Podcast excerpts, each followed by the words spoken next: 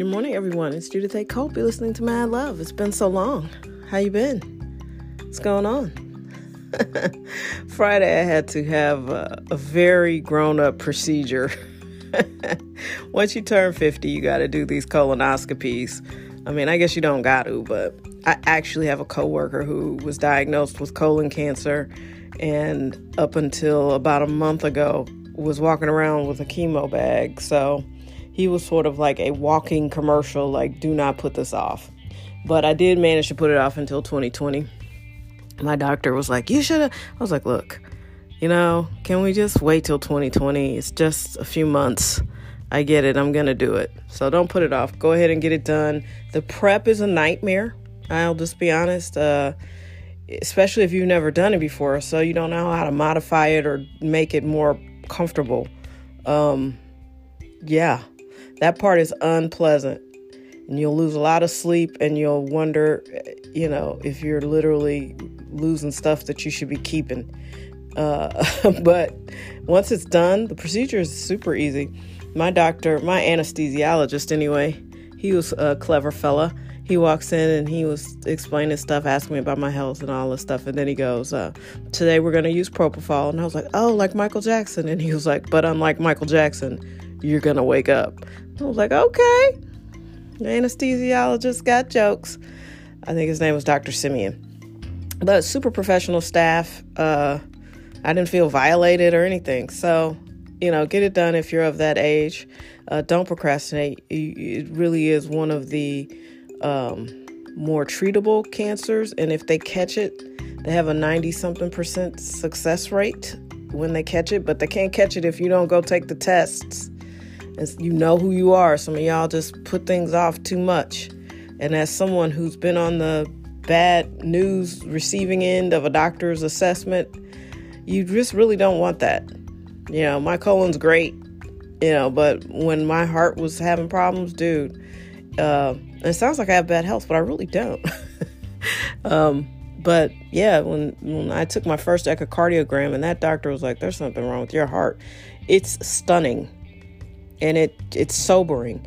And I'll be honest with you, it's a big reason why half the stuff that is bothering most people does not bother me, because I know it's not life or death.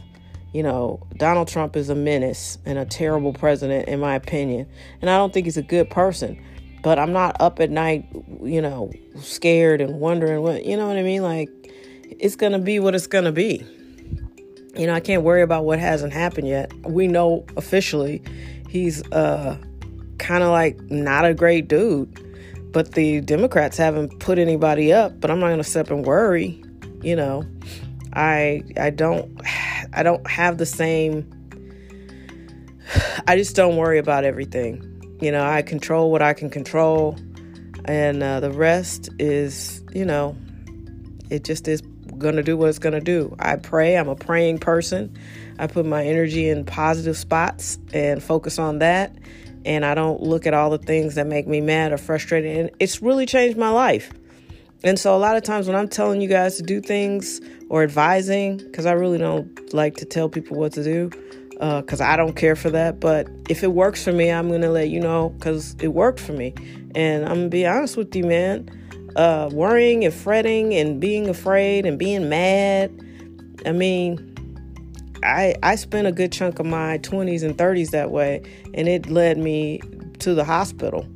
so, you know, control what you can control, but more than anything, just be thankful that you're here.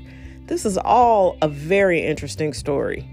And uh, even on my worst days, I'm like, dude, the stories I have though, they're amazing.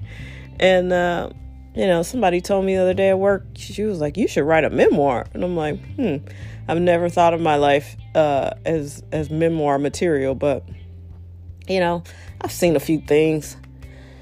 Uh, I'm helping a young lady right now write her college entrance exam uh, essay. She wants to, uh, not exam, she's writing an essay to try to get into Howard University, which is my alma mater. Ain't you? And, uh, you know, it, she wrote a good essay. I mean, I had no issues with her as a human being. She's, God, I mean, she's got a great resume and just a strong commitment to service, and it shows. But one thing she forgot to say is why she wants to go to Howard. So, you know, if you're helping a young person with their uh, with their college uh, essays, or if you're, uh, you know, if you are a young person working on your essays, uh, go ahead and don't be afraid to suck up to the organization. It's the same with trying to get a job. Um, you you you can present a strong argument of how great you are, but you also need to let them know that uh, you belong there and part of that process is going to be sucking up, you know? And it's intimidating. And I told her, I said, I'm not telling you um, uh, to intimidate you, but you got to remember all the great people who went to Howard. So that, you know, I made it out of the hood or I didn't have a lot of means or uh, I know people who, all of those stories were at Howard. That's true. So you got to go deeper than that. That's not going to work at Howard. Why do they want you? And why not you? I'm saying figure it out for yourself so you will get the confidence to write that down. But I didn't plan on going to Howard. I it was I was headed to Kansas University, University of Kansas, sorry. We call it KU. And I borrowed 50 bucks from my brother to reserve my room. And I was just headed there. I didn't want to be in Missouri. And um, something happened. I mean, oh, at Christmas time, one of my cousins insisted that I visit Howard. So in like March, whenever our spring break was in high school, me and a, uh, my childhood buddy, uh, we went, and I came back and I was like, "Oh, I gotta, I gotta go here. I just gotta." and uh, I mean, I gave my parents no prep time, but they hadn't really saved for college, no matter where I was going. So, yeah, it was just, it's been fascinating. It's been really, really, really fascinating. So, you know, you will wind up where you're supposed to be, is the moral of the story. But if you're writing an essay or trying to apply for a job, or don't forget to suck up to the organization. They like that. It also proves, too, not only, not really sucking up, but Howard is a prestigious organization and they have a, a, a laundry list of great uh, alums. Some are famous, some aren't, but a lot of people are doing really well in, in the top of their fields. So, you know, acknowledge that. It's okay. It's okay. I am very proud to be a Howard graduate. I actually graduated. Puffy was in my class. I don't know if I've ever mentioned that. I'm pretty sure I have in two and a half years of doing this podcast. But Puffy started out at Howard at the same time I did. He lived with one of my friends. Uh, this boy I had a huge crush on all through Howard. His name was Patrick. And this was before the internet. And they had rented this house sight unseen this guy obviously was like a slum lord because uh, the house was not great. And um, I remember I was going over to dinner. I think Patrick and I, we were both financially in a situation where you couldn't go home for Thanksgiving and Christmas. So my parents, uh, especially freshman year, they were like, you got to stay up there for Thanksgiving. So me and Pat decided to go get some steaks and uh, cook.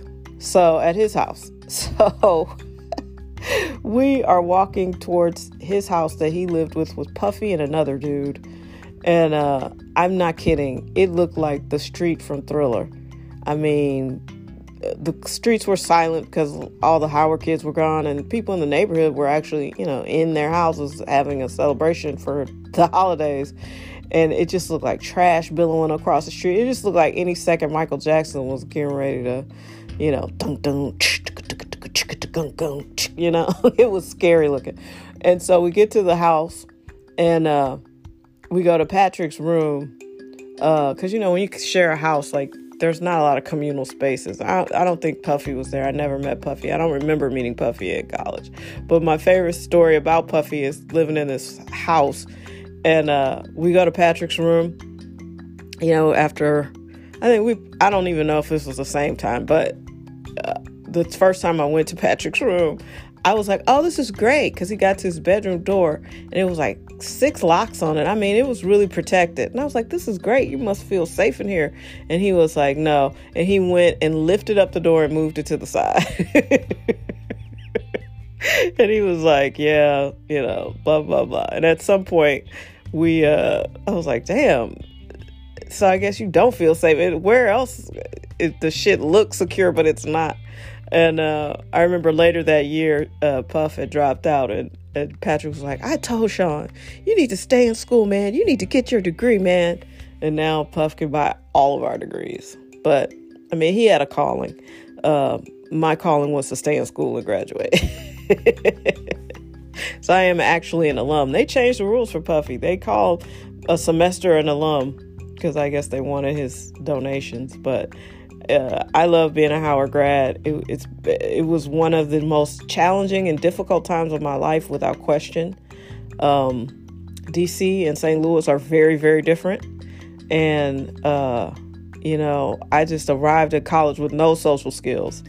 You know, I, I had a pretty sheltered environment, and to just be thrown into like the World Series to you know to start my baseball career is what it felt like. It was it was a trip, man. You know, but I enjoyed being there. I enjoyed growing up there because that's exactly what I had to do um, to survive. I mean, DC moves at a different pace, and uh, you know they don't humor a lot of things.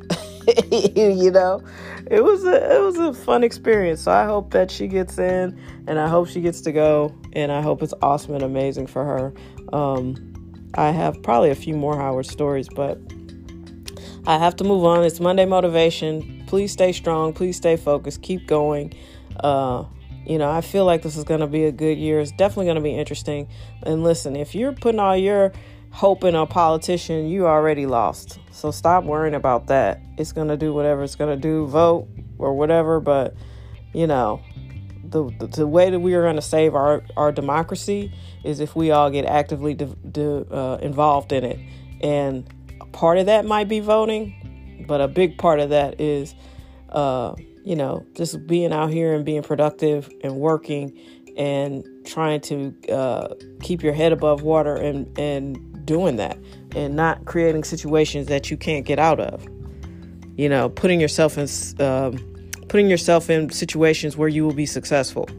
If we start doing that individually, that's going to make a big, big difference. You know what I mean? Because if you just believing in one person, one one cat or one old dude or one old lady to change your world, your battleship is already sunk. Hashtag no disrespect.